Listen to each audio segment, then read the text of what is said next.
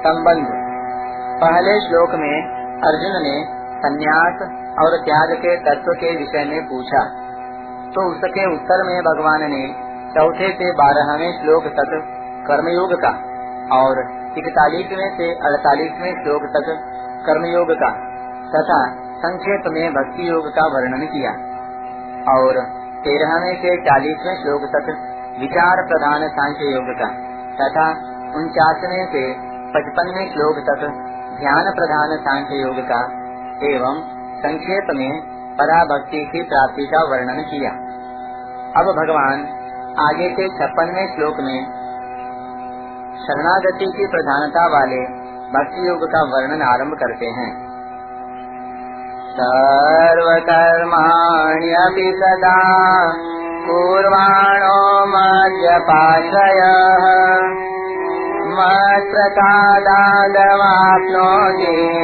शाश्वतम पदमाव्यय मेरा आश्रय लेने वाला भक्त, सदा सब कर्म करता हुआ भी मेरी कृपा से शाश्वत अविनाशी पद को प्राप्त हो जाता है।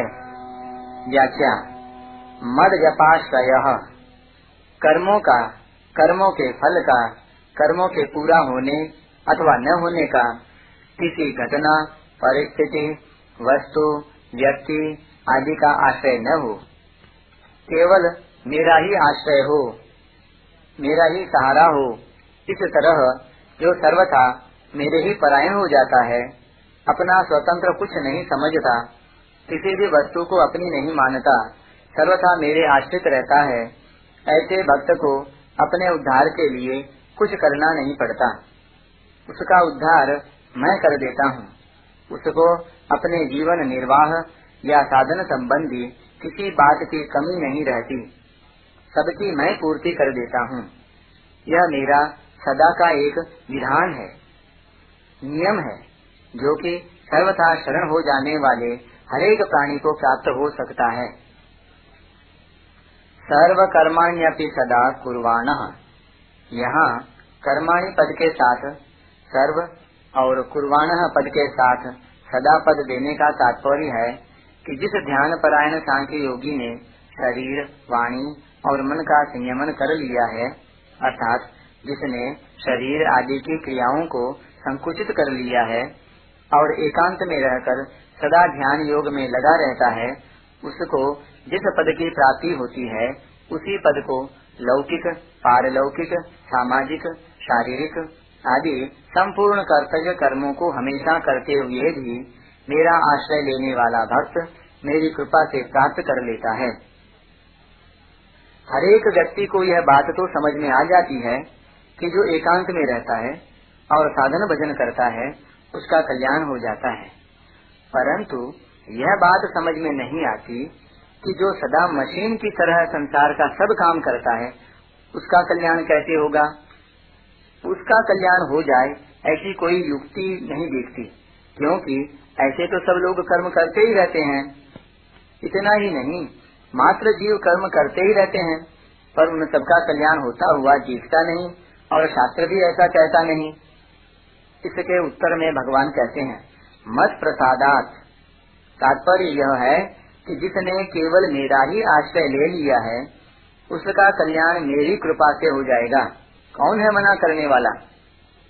यद्यपि प्राणी मात्र पर भगवान का अपनापन और कृपा सदा सर्वदा स्वतः सिद्ध है, तथापि यह मनुष्य जब तक असत संसार का आश्रय लेकर भगवान से विमुख रहता है, तब तक भगवत कृपा उसके लिए फलीभूत नहीं होती, अर्थात उसके काम में नहीं आती। परंतु यह मनुष्य भगवान का आश्रय लेकर ज्यो ज्यो दूसरा आश्रय छोड़ता जाता है, क्यों ही क्यों भगवान का आश्रय दृढ़ होता चला जाता है? और ज्यो जो भगवान का आश्रय दृढ़ होता जाता है, क्यों ही क्यों भगवत कृपा का अनुभव होता जाता है? जब सर्वथा भगवान का आश्रय ले लेता है, तब उसे भगवान की कृपा का पूर्ण अनुभव हो जाता है। अवापनोति शाश्वतम पदम अव्ययम स्वतः सिद्ध परम पद की प्राप्ति अपने कर्मों से अपने पुरुषार्थ से अथवा अपने साधन से नहीं होती। यह तो केवल भगवत कृपा से ही होती है। शाश्वत अव्यय पद सर्वोत्कृष्ट है। उसी परम पद को भक्ति मार्ग में परम धाम, सत्यलोक, वैकुंठ लोक, गोलोक, साकेत लोक आदि कहते हैं और ज्ञान मार्ग में विदेह कैवल्य, मुक्ति, स्वरूप स्थिति आदि कहते हैं। वह परम पद तत्व से एक होते हुए भी मार्गों और उपासनाओं का भेद होने से उपासकों की दृष्टि से भिन्न भिन्न कहा जाता है। भगवान का चिन्मय लोक एक देश विशेष में होते हुए भी सब जगह व्यापक रूप से परिपूर्ण है। जहाँ भगवान है, वहीं उनका लोक भी है, क्योंकि भगवान और उनका लोक तत्व से एक ही है। भगवान सर्वत्र विराजमान है, अतः उनका लोक भी सर्वत्र विराजमान है, सर्वव्यापी है। जब भक्त की अनन्य निष्ठा सिद्ध हो जाती है, तब परिचिन्नता का अत्यंत अभाव हो जाता है और वही लोक उसके सामने प्रकट हो जाता है। अर्थात उसे यहाँ जीते जी ही उस लोक की दिव्य लीलाओं का अनुभव होने लगता है। परंतु जिस भक्त की ऐसी धारणा रहती है कि वह दिव्य लोक एक देश विशेष में ही है तो उसे उस लोक की प्राप्ति शरीर छोड़ने पर ही होती है। उसे लेने के लिए भगवान के पार्षद आते हैं और कहीं कहीं स्वयं भगवान भी आते हैं। परिशिष्ट भाव। ज्ञान योगी के लिए तो भगवान ने बताया कि वह सब विषयों का त्याग करके संयम पूर्वक निरंतर ध्यान के परायण रहे। तब वह अहंता, ममता, काम, क्रोध आदि का त्याग करके ब्रह्म प्राप्ति का पात्र होता है। परंतु भक्त के लिए यहाँ बताया कि वह अपने वर्ण आश्रम के अनुसार सब विहित कर्मों को सदा करते हुए भी मेरी कृपा से परम पद को प्राप्त हो जाता है, क्योंकि उसने मेरा आश्रय लिया है। मद व्यपाश्रय। तात्पर्य है कि भगवान के चरणों का आश्रय लेने से सुगमता से कल्याण हो जाता है। भक्त को अपना कल्याण खुद नहीं करना पड़ता।